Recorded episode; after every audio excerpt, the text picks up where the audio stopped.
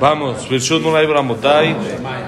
Estamos en Pirkei Avot Perek Mishnah Tet.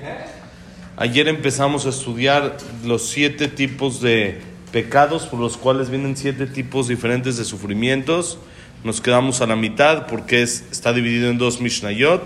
Mishnah Het, estudiamos ayer. Hoy empezamos Mishnah Tet, otros cuatro tipos de problemas que hay en el mundo por cuatro tipos de averot que la persona o que el mundo en general hace. Dice así: Hayarra va la olam al shevuachav al hilul Hashem. Galut va la olam al avodat zara al gilui arayot de shechutamim al shmitat haaretz. Barba perakim adever mitrave.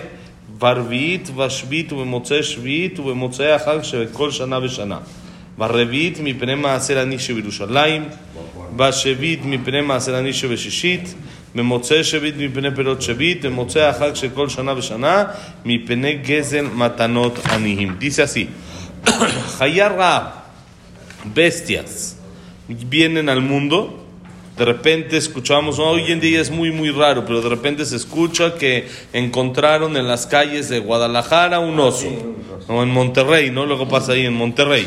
Encontraron un oso, que encontraron esto. Antes era súper común, de repente llegaba un grupo así de leones por la ciudad, pasaban por el este, era, era mucho más común porque vivían más cerca hacia los bosques y hacia selvas y todo ese tipo de lugares. Entonces pasaba mucho de que venía una, una como un grupo, una manada se llama, ¿no? No sé si se llama manada también de leones o cosas así, o elefantes, osos, de repente, no, en India. Luego en India también, que el elefante este salió, ahí va un elefante y no sé cuántos mató y no sé qué hizo, hasta que le dispararon y hasta que... Pero todo eso era muy común y en grandes cantidades. Hoy en día no había eso. No hay que pasaba un osito por ahí que nada más se fue al bote de basura a ver qué agarraba. Sí, que pensaban que era Winnie Pooh. Eran osos de verdad, eran osos de los fuertes, de los... peligroso, complicado. Entonces, ¿qué pasaba cuando... ¿Por qué venían todo este tipo de animales, bestias feroces al mundo? Por juramentos falsos juran en vano, que la gente juraba mucho en vano. Hoy en día te, se la pasa la gente diciendo también, te lo juro, te lo juro, por eso es te lo juro por el osito bimbo, porque provocan que venga ositos, provocan bestias, provocan todo este tipo de problemas.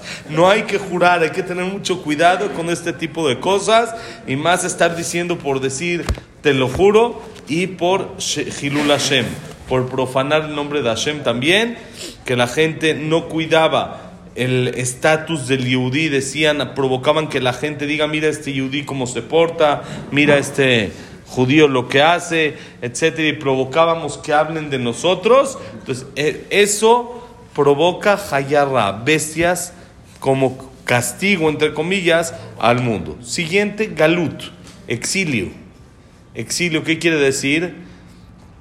De repente estaban los Yudim en un lugar y lo que acabamos de hablar, expulsión de España, la expulsión de Portugal y los corrían de acá y los corrían de allá. ¿Y dónde empezó todo esto? En el Betamigdash. La destrucción del Betamigdash es un galut, es un exilio que perdimos la tierra de Israel. Teníamos la tierra de Israel y dominábamos Israel y teníamos un país que nos pertenecía y que todo se manejaba según la Torah y se destruye el Betamikdash y ¿qué pasa? Galut, exilio. ¿Por qué llega el exilio al mundo? Entonces sabemos que es por las tres averot, las tres, los tres pecados capitales. Los tres pecados en el que a uno le dicen que o lo matan o la traspasa se debe de dejar matar, que es adulterio, idolatría y eh, adulterio, idolatría y relaciones prohibidas, ¿sí? Eh, no, y, no, y asesinato.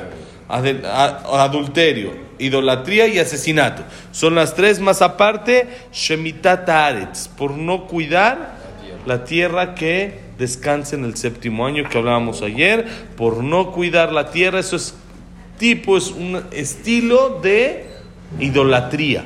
¿Por qué? Porque, ¿Por qué la gente no lo cuida? Porque no confía en que Hashem le va a mandar su parnasá. Entonces, falta de emuná, falta de confianza en Hashem. Entonces, eso provoca galut, exilio, en el que Hashem nos comprueba que está con nosotros todo el tiempo. Entonces, ¿por qué dudas de Él? En cualquier lugar donde vayas, Hashem va a estar contigo. En cualquier situación en la que estés, Hashem te va a ayudar. Entonces no dudes. Si Hashem te dijo, entendemos que es una prueba fuerte, ¿no? Dejar de trabajar un año, imagínense, les dicen ahorita cierran la fábrica un año, no hay chamba, al colel, a estudiar. Oh, pero a ver uno de dónde come. El ojo llega uno, dos, tres días mientras que todavía alcanza, todavía un poquito, pero ya después pero ahí, por eso Hashem dice, les voy a dar verajá para que les aguante para tres años. El año sexto, que es que en el último que se trabajó, el séptimo y hasta el octavo, porque tampoco abriendo la tienda se empieza a ganar de inmediato, sino hay que empezar a recuperar, hay que empezar a gastos y todo esto. Entonces aguantaba para el año sexto, séptimo y octavo, y la persona que no cuidaba esto provocaba exilio para que Hashem nos demuestre que sí está con nosotros y empecemos a confiar y entendamos que lo que Él nos dice es lo correcto y es lo que se debe de hacer. Una vez nos dijo mi jajam en Israel, hay tres, tres averot, como dijimos, tres pecados que la persona se tiene que dejar matar por ellos. Si le dicen, oh, apostérnate aquí a un ídolo, o te mato, la persona debe decir, hasta acá. ¿Por qué? ¿Cómo puede ser si la Torah siempre está a favor de la vida? no, la Torah siempre es pro vida. Si una persona tiene algún problema en Shabbat, ¿qué tiene que hacer? Se sube al coche y va al hospital. Hay algún tema, se profana Shabbat. Pero ¿cómo? Shabbat es muy grande. Sí, pero la vida es, lo más valioso que tiene la persona. Entonces, si es así... exacto, sin vida no hay Shabbat. Entonces, si es así, ¿por qué en las otras tres no decimos lo mismo? Entonces, él nos explicó algo muy bonito. ¿De dónde se aprende que la persona tiene que traspasar, o tiene o puede, hay discusión, traspasar una mitzvah para no dejarse matar. Si le dicen, prende la luz en Shabbat o te mato, ¿qué tiene que hacer? Prender la luz. ¿De dónde se aprende? Muy bien. Hay un paso que dice, Bajai Baem, y van a vivir con ellas. La Torah se dio para vivir y no para morir. Bajai Baem. De ahí se aprende, bonito día, Shabbat Shalom. De ahí se aprende que la persona debe de dejarse matar y no eh, debe, de, debe de traspasar y no dejarse matar. Ahora, si es así, ¿por qué en las otras tres no? Entonces él nos explicó algo muy bonito. Por supuesto se aprende de Pesukim y hay lugares, pero la lógica es así. Él dijo, una vida después de esas tres ya no es vida. Una persona que ya hizo adulterio, idolatría, asesinato, ya, ya, ya perdió todo el sentido de la vida, entonces él nos explicó ya, así se cumple el Bajai Baem. ¿Cómo la persona vive? Dejándose morir, dejándose matar para no traspasar estas mitzvot. Bueno, es un sentido figurado, te deja, no es vida, pero sigues viviendo. Sí, pero esa vida ya no es vida. No es la vida que Hashem quiere que tengamos. Por eso en esas tres ya uno se tiene que dejar matar. Ahora, eh, dice ahí en cuatro épocas del año que la peste, las, la, la las epidemias, la peste, todo esto que hay contra los animales se aumenta. ¿Cuándo son? Es el cuarto año, el séptimo año, el octavo y acabando su cot de cada año y año. ¿Por qué? ¿Qué tiene que ver? Entonces explica la Mishnah. En el cuarto año hay es un ciclo en el campo de siete años. El campo tiene un ciclo de siete años, como dijimos, el séptimo año se descansa, el primer año, segundo, tercero, es un ciclo. En el tercero y en el sexto año hay un tipo de maaser que se da a los pobres, que se le tiene que dar a los pobres. En el segundo y cuarto, quinto, ese se llama maaser sheni. Ese maaser no es para los pobres, sino es para uno mismo. Pero ¿qué se hace? Se tiene que comer en Jerusalén. Entonces la persona reunía su cosecha, le sacaba el maaser, el diezmo de esa cosecha, se lo llevaba toda esta, comida a Jerusalén y se la, comida se la comía en Jerusalén. Ahora, si era muy difícil, dice la Torah, cargar todo esto, tengo 10 toneladas de manzana, ¿cómo me las llevo todas? En el avión nada más aceptan motiqué. 23, 25 kilos y te hacen el favor, te cierran el ojito. Antes sí nos aceptaban dos maletas, ¿no? Hoy en día ya una y cuando es hasta Israel. Si estamos hablando aquí en México, Estados Unidos, hay que pagar la extra. Ya hoy en día, ahora, ¿cómo me llevo tantas toneladas para allá? Entonces hay un sistema. ¿Qué se hace? Se hace pidión, se rescata estas frutas. ¿Qué hace? Se vende. Y ese dinero se lleva a Jerusalén y con ese dinero en Jerusalén se compra comida y se come allá. Y hay cosas que se pueden comprar, hay cosas que no, hay muchas alajot. Pero eso es pidión, eso es en el segundo, quinto y sexto año. En el tercero y el sexto, ¿qué dije? Segundo, primero, segundo, cuarto y quinto y, y- y sexto y, y sexto año sí no quinto quinto estuvo bien quinto pero en el año 2 y en el año 5 esto no se llevaba a Jerusalén sino esto se le daba a los pobres eso se llama Maaser Ani entonces dice la Mishnah en el cuarto año se aumenta la peste ¿sabes por qué? si no se cumplió el Maaser Ani del tercero y no se le dio al pobre lo que se tenía que dar, entonces el pobre pidió y rezó a Dios y entonces no tiene el comida. ¿Por culpa de quién? De la gente que no dejó su comida, que no dejó el Maaser para los pobres. Entonces por eso se aumenta la peste como castigo. Eso es el cuarto año por el Maaser que se tendría que dar en el tercero. Igual lo mismo en el séptimo año. ¿Por qué en el séptimo año?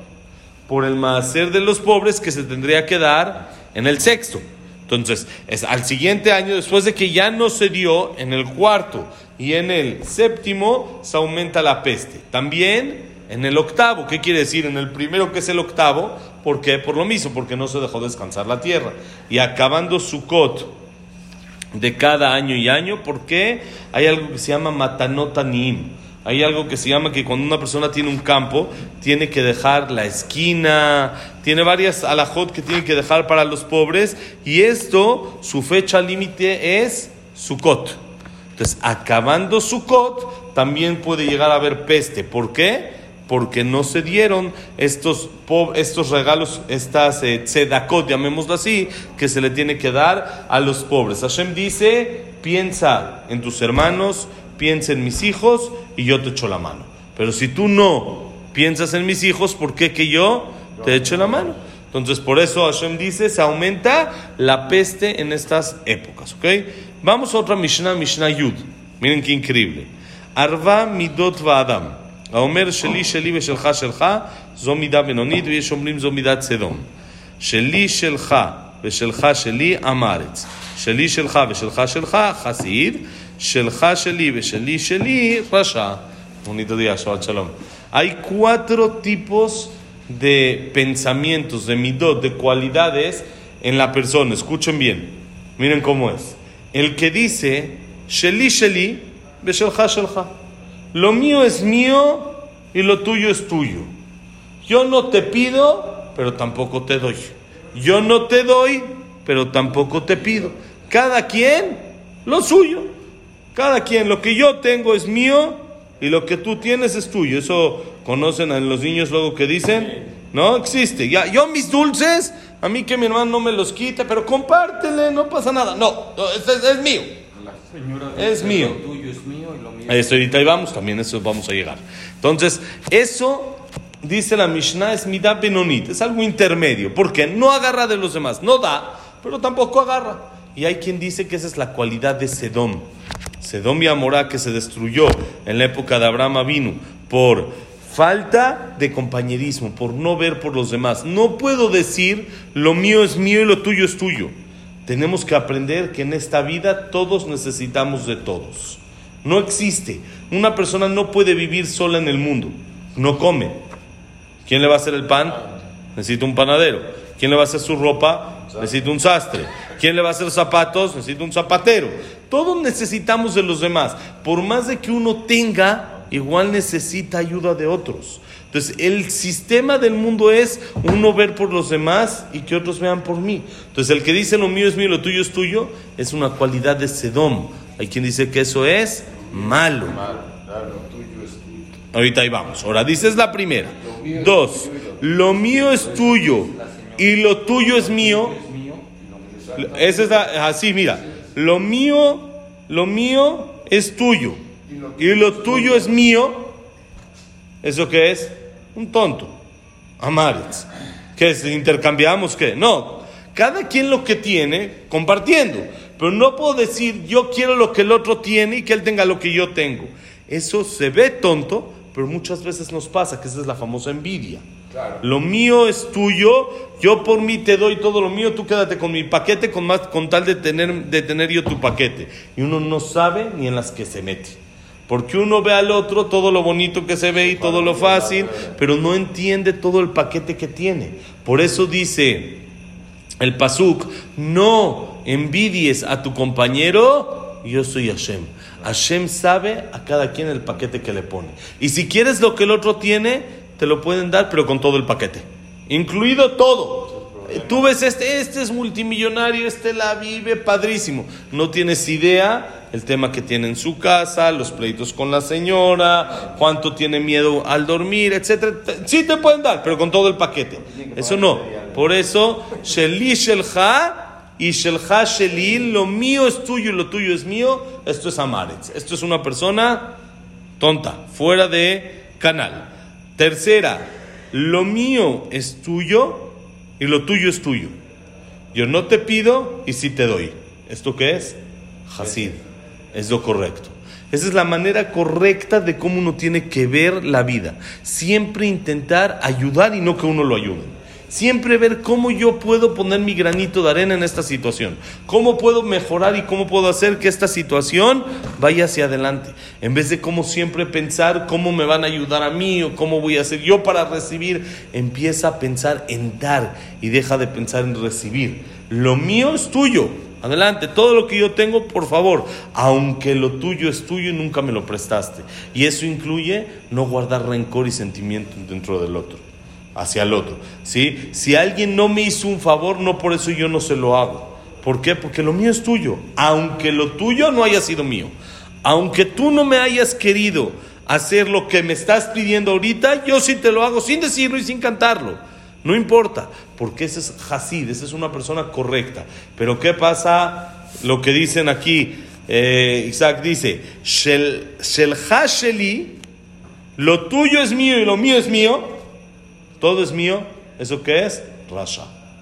Eso es malvado. Todavía lo tuyo mío y lo tuyo, lo, mío tuyo y lo tuyo mío, pues bueno, este es un tonto porque quiso intercambiar. Pero el que dice lo mío mío y lo tuyo también mío. ¿Cómo se llama esto? Rasha. El mundo todo es mío. Todo yo merezco al mundo entero. Porque también lo que tienes me lo merezco yo. No puedes merecerlo tú, tú no puedes tener más que yo. Lo tuyo es mío y lo mío es mío. Esto es rasha. Son cuatro maneras de vivir la vida.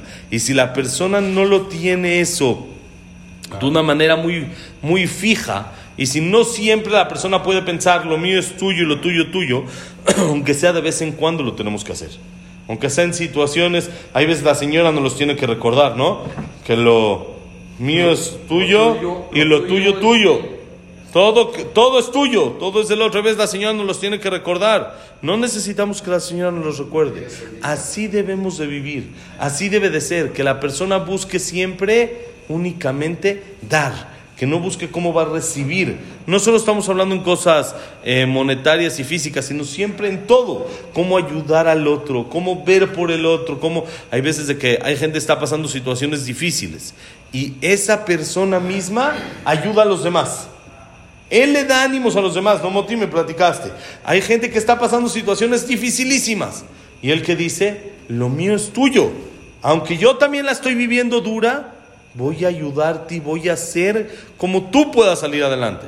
Pero ve por ti mismo. Tú también la estás viviendo durísima. No, yo veo por los demás. Y eso hace a la persona tzadik, lo hace hasid, lo hace una persona correcta y aparte, así solito él se va a solucionar su problema.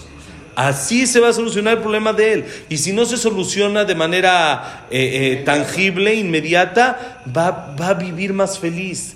Porque cuando alguien da a los demás, eso lo llena de alegría. Cuando alguien ayuda al otro, lo pone contento. Cuando lo, cuando lo tienen que ayudar a él, aunque recibió algo, eso no lo pone feliz a la persona. Pero cuando él da a los demás, entonces eso es cuando pone feliz a los demás. Por eso tenemos que ver siempre estas cuatro cualidades y apegarnos a lo mío es tuyo y lo tuyo tuyo. Shabbat Shalom Seguimos la semana que entra Besat Hashem. Que la clase ha sido Leinun Ishmat Abraham Rahamim Ben Jemile, que mañana es su aniversario Besat Hashem. אברהם בן נדל, שרה בת מרים, אסתר בת מרים, ויקטור חיים בן קלר, אליון סימן בן דיס, יצחק בן רוסו גיל שנות בת עטיף וקלר בת שרה, יוסף בן דורה, שיה בן ג'נט, יוסף בן ג'נט, אוקיי, ג'ק בן צלחה, סציליה בת צלחה, אה, דוד עזרא בן מרי, אסתל בת מילימלכה, לונה בת שרה, סמואל בן עמל, אליהו בן באי, אדוארדו בן באי, יצחק אברהם בן סוסנה, אה, סילביה סמול בת עדלה שמחה. יא. Ahí bueno. Ok, ya, ya está. Ok, para, Hazak Ben bonito día. Refuah Shelema, Abraham Ben Adel, André Ben Marí. Refuah Shelema, André Ben Marí, Elias Elio Ben Eli. Elías Ben Esther. Elías Ben Sara. Es eh, Moshe Ben Rosa, una Trinidad de Belín, Abraham Ben Belín, Jacob Ben Rachel, Yosef Ben Yosef Mazal, eh, Evelyn Bat, Débora, Débora Bat Yafa. Yosef Ben Shannon, Yosef Pepe Ben Margarita Simcha y Berajay Atzlajá para todo Israel. Bonito día, señores. Todo lo bueno. Shabbat Shalom.